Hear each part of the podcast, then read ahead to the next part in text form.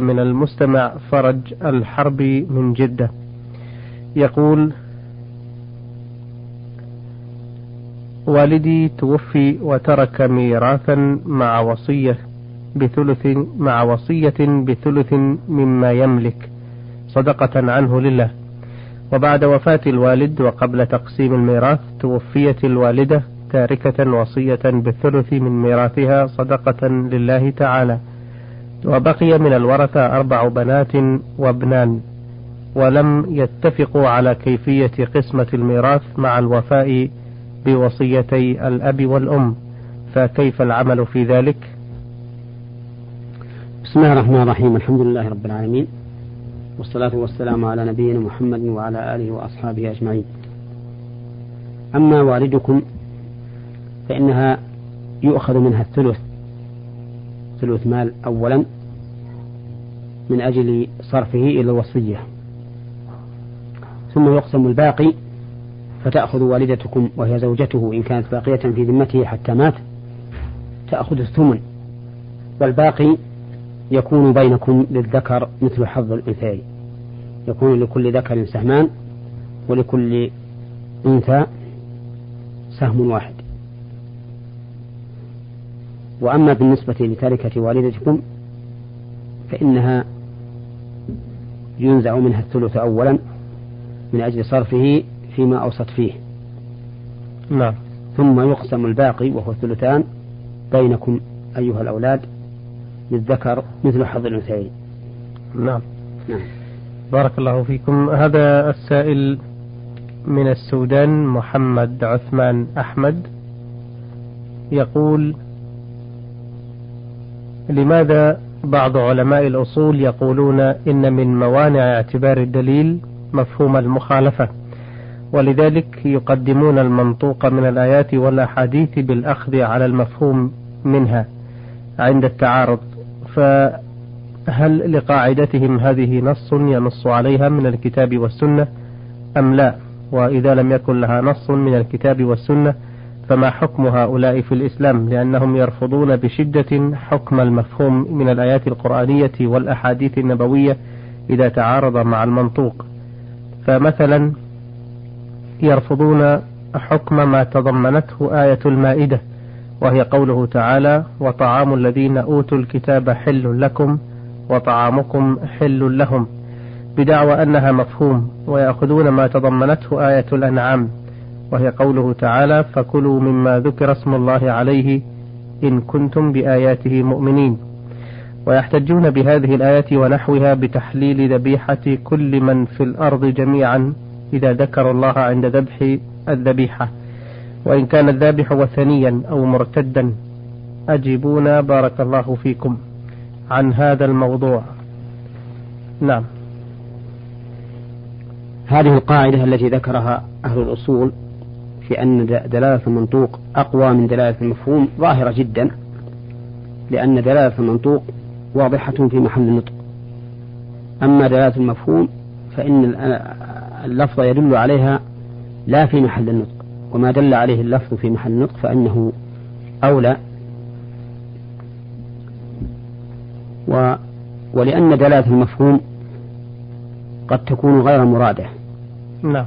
وقد تصدق ببعض الصور دون بعض. بخلاف دلالة المنطوق فإنها دالة على كل صورها. دلالة المطابقة ودلالة التضمن ودلالة الالتزام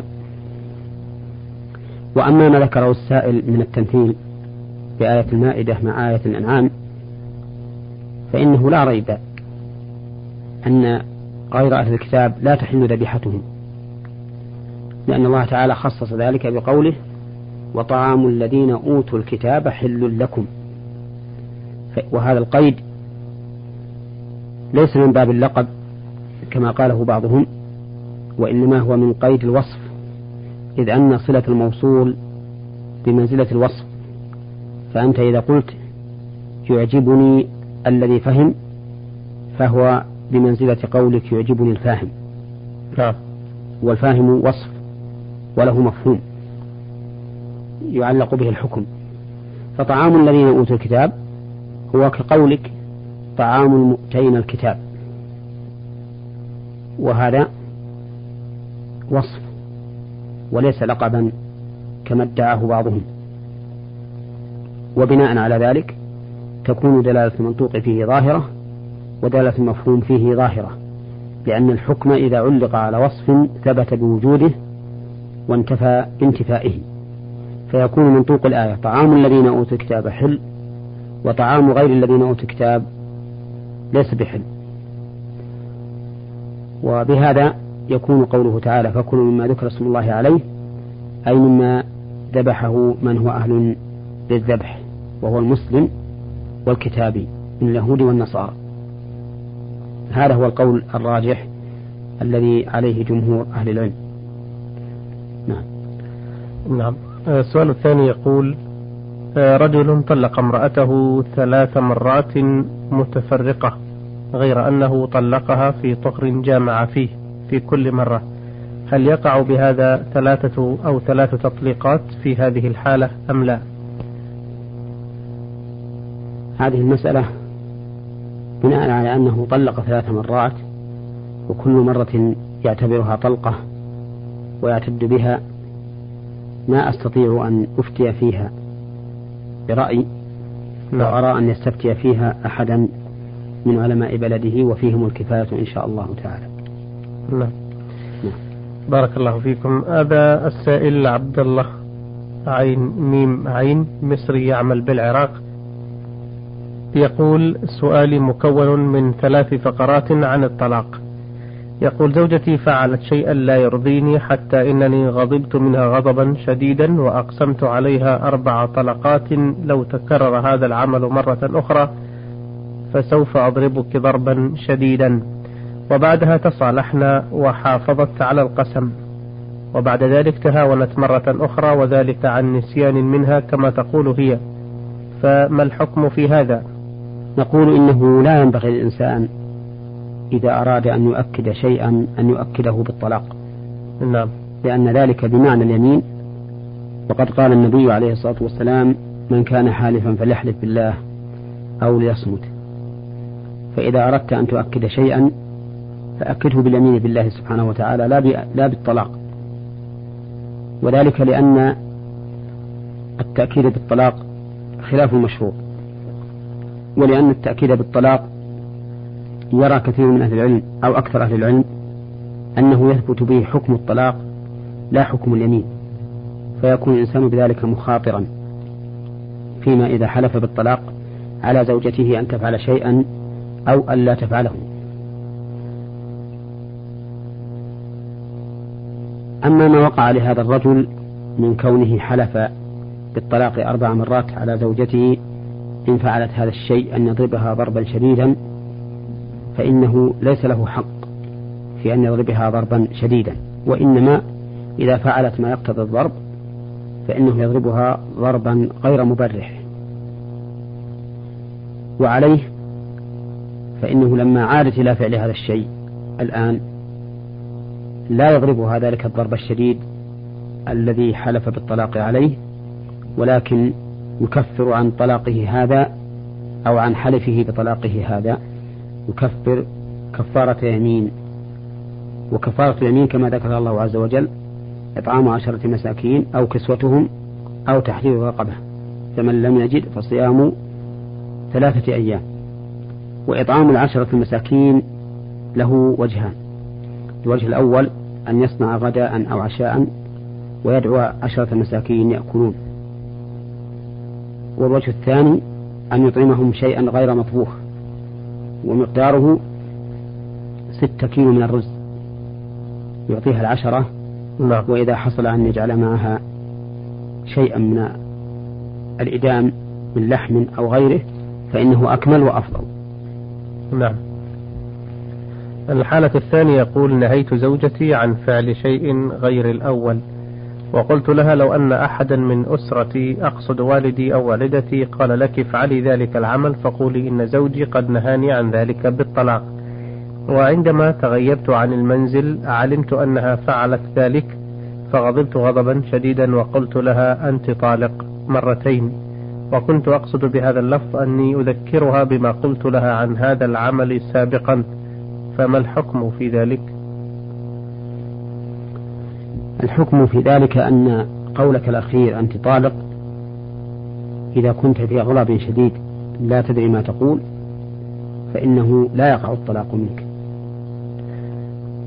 أما إذا كنت في حال تملك نفسك ويمكنك أن تتصرف تصرفا سليما وقلت لها أنت طالق وادعيت أن ذلك تذكير لها بما سبق فإن هذا يرجع فيه إلى المحكمة لأنك ادعيت خلاف الظاهر. فإن الظاهر من هذه الجملة أنك أوقات الطلاق عليها لمخالفتها ما ذكرت. وحيث إنك ادعيت خلاف الظاهر فإنه لا بد من أن يكون ذلك راجعا إلى المحكمة إلا إذا صدقتك المرأة بما تقول فإنه, فإنه يقبل منها منك تلك الدعوة. ولكن كلامك في الحقيقة خلاف الواقع. ادعاؤك أن هذا تذكير لما سبق خلاف ظاهر الكلام والأحوال المقترنة به. فعليك يا أخي أن تتقي الله عز وجل وأن لا تلتمس الحيل في مثل هذه الأمور العظيمة الخطيرة. بل عليك أن تكون صادقا فيما تقول. وأرى أنه لا بد من رفع هذه المسألة إلى المحكمة لتنظر في الأحوال وفي إمكان صدقك فيما ادعيت من عدمه. الحالة الأخيرة يقول في هذه الأيام التي أعمل فيها بالعراق أرسلت لزوجتي رسالة بعدم فعلها لشيء آخر غير الأول والثاني وبعدها أرسل لي أحد أفراد أسرتي بأنها فعلت ما نهيتها عنه فغضبت غضبا شديدا حتى إنني لم أذهب إلى العمل في اليوم الثاني وأرسلت شريطا مسجلا عليه لوالدي آه، قولي إن زوجتي لابد أن تخرج من البيت لأنني طلقتها لأنني طلقتها ولا أدري كم مرة قلت تلك العبارة. ولكن والدي لم يبلغ زوجتي بذلك وأرسل لي رسالة وأنكر فيها ما قاله أخي وأقسم أنها لم تفعل شيئا. وأرسلت رسالة لزوجتي وقلت لها إنك لابد أن تخرجي من البيت وإن شاء الله عندما أرجع سوف أعطي لك كل ما لك من جهاز ونحوه. ولكن الرسالة أخذتها والدتي من موظف البريد دون علم زوجتي أن لها رسالة ولم تظهرها لها. يعني أن زوجتي لم تقرأ الرسالة ولم تعلم بما فيها وكذلك لم تعلم بالشريط المسجل عليه الطلاق. فما الحكم في هذا؟ وهل يجوز لي الاستمرار في الحياة الزوجية معها؟ طلاقك الأول الذي أرسلت إلى والدك بالشريط كان مبنيا على أنها فعلت ما نهيتها عنه وإذا تبين أنها لم تفعله فإنه لا يقع عليك الطلاق لأن الطلاق المبني على سبب إذا تبين عدم وجود السبب فإنه لا طلاق حينئذ. أما طلاقك الأخير فإذا كان نيتك بقولك لا بد أن تخرج من البيت نيتك الطلاق فإنه يقع الطلاق عليها كقول النبي صلى الله عليه وسلم إنما الأعمال بالنيات وإنما لكل امرئ ما نوى. وإذا كانت هذه الطلقة هي الثالثة فإنها لا تحل لك إلا بعد زوج بنكاح صحيح ثم يكون الفراق. آه، مثل هذا الأخ وغيره كثير من الإخوة آه، المستمعين الذين يبعثون برسائل واستفسارات يسألون فيها عن آه، طلقات صدرت منهم. يعني عملية إرسالهم الرسائل وانتظارهم إلى أن تصل الإجابة وقد تصل وقد لا تصل أيضا. هذا ربما قد يفوت عليهم شيئا من ناحية الحكم الشرعي فيما لو كان هناك حكم بعدم وقوع الطلاق أو حكم بجواز الرجعة. يعني قد تفوت مدة العدة المحددة. فهل يعني عملية انتظارهم هذه شيء لا بأس به أو يجب أن يبحثوا حولهم عن حكم أو عن حل لقضيتهم؟ الذي أرى أنه كما قلت يجب أن يبحثوا عن علماء نعم. في أماكنهم حتى يبرتوا في الأمر نعم. فإن هذا أولى وأحسن والحمد لله لا تخلو بقاع الأرض من علماء يبينون للناس أحكام شريعة الله سبحانه وتعالى ثم إني أيضا أنصح هؤلاء الناس نعم. عن التلاعب العظيم بالطلاق كون الإنسان يطلق على أدنى سبب ثم بعد ذلك يذهب إلى أعتاب العلماء في كل مكان ليحصل له المخلص مما وقع فيه فإن هذا خلاف العقل وخلاف الاتزان.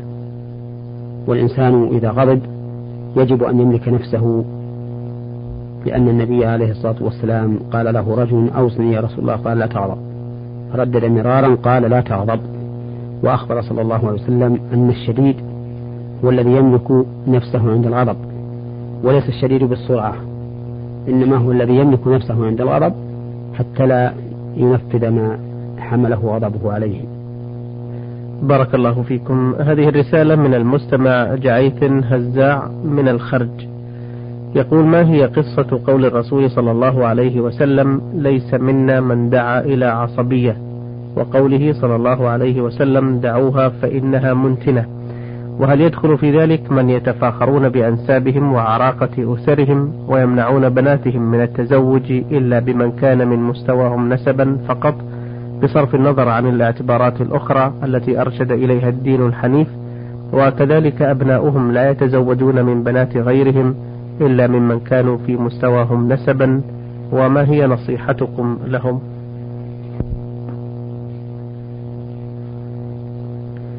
لا شك أن الطعن في النسب أو الفخر به من أمور الجاهلية والذي ينبغي أن يكون مصدرا للحمد والذم هو الدين والخلق وهو الذي ينبغي أن يكون الرفض والقبول مبنيا عليه في مسألة التزويج.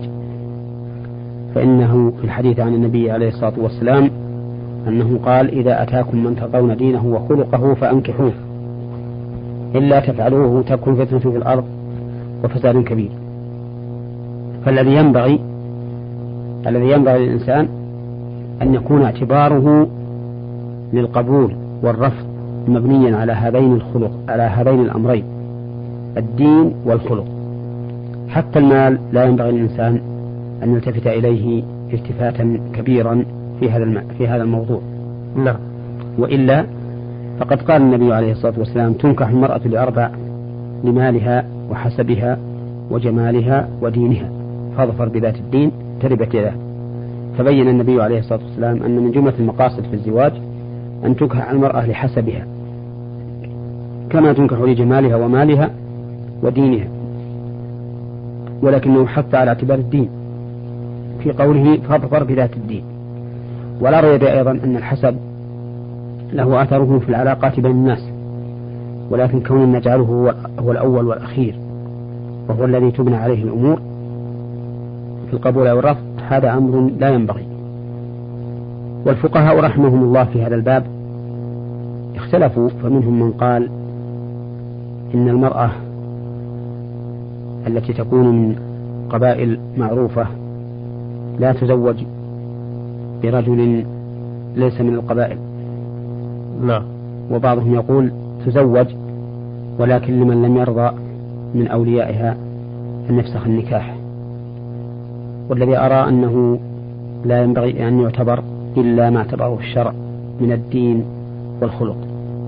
ولكن الناس ولكن الناس إذا اعتادوا شيئا لا يكون مخالفا للشرع ويكون موافقا لقول من أقوال أهل العلم فإنه لا يعاب عليهم ولا ينكر عليهم ما دام قد قال به أحد من أهل العلم وليس فيه مخالفة لنص وعلى كل حال فالذي ينبغي اعتباره هو الخلق والدين والله أعلم.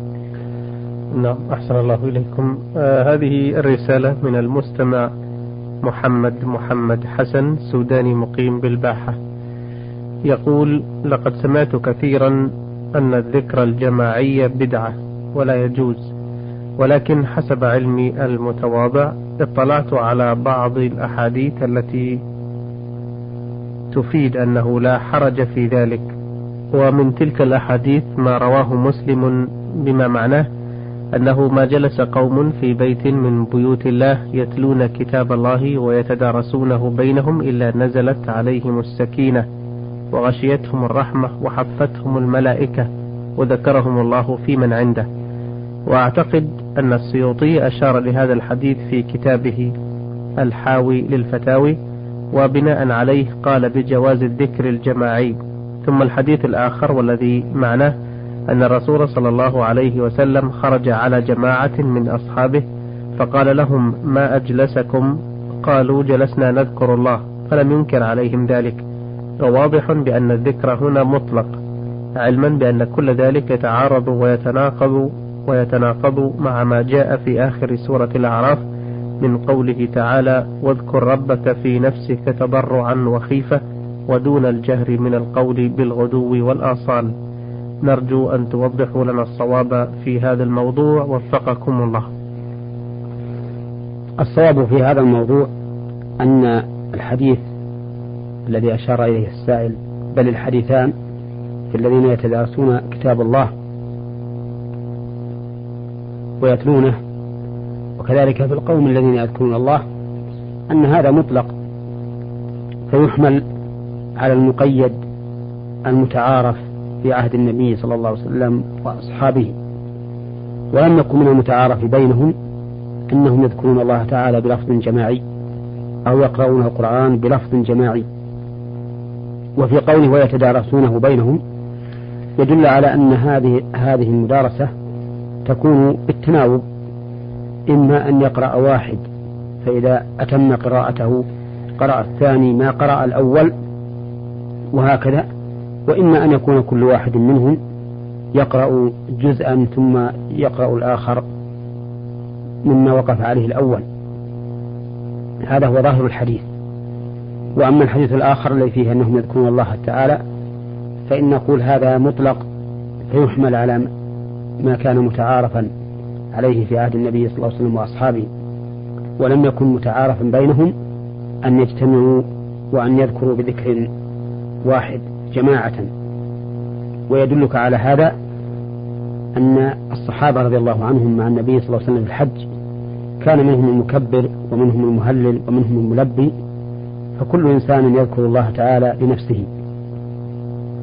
نعم. وأما قوله تعالى واذكر ربك في نفسك تضرعا وخيفة ودون الجهر من القول بالغدو والأصال فهذا المراد به الذكر الخاص للمرء وهو أيضا مخصوص بما دلت عليه السنة من الجهر به فإنه قد ثبت عن النبي عليه الصلاة والسلام من حديث ابن عباس رضي الله عنهما أن رفع الصوت بالذكر حين ينصرف الناس من المكتوبة كان على عهد النبي صلى الله عليه وسلم ولهذا يشرع الجهر بالذكر بعد الصلاة المكتوبة لأن هذا هو المعروف في عهد النبي صلى الله عليه وسلم.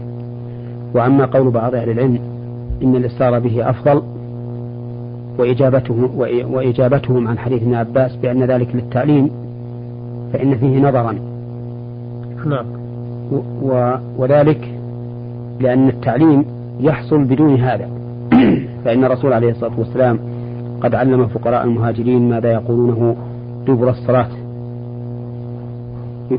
قال عليه الصلاة والسلام تسبحون وتحمدون وتكبرون دبر كل صلاة ثلاثة وثلاثين.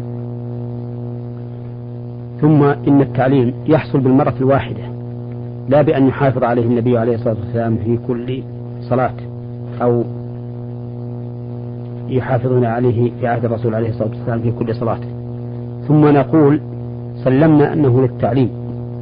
فهو للتعليم في أصل الذكر وفي صفته بمعنى أن الرسول يعلمهم ما هو الذكر الذي يقال في أدبار الصلوات وما كيفية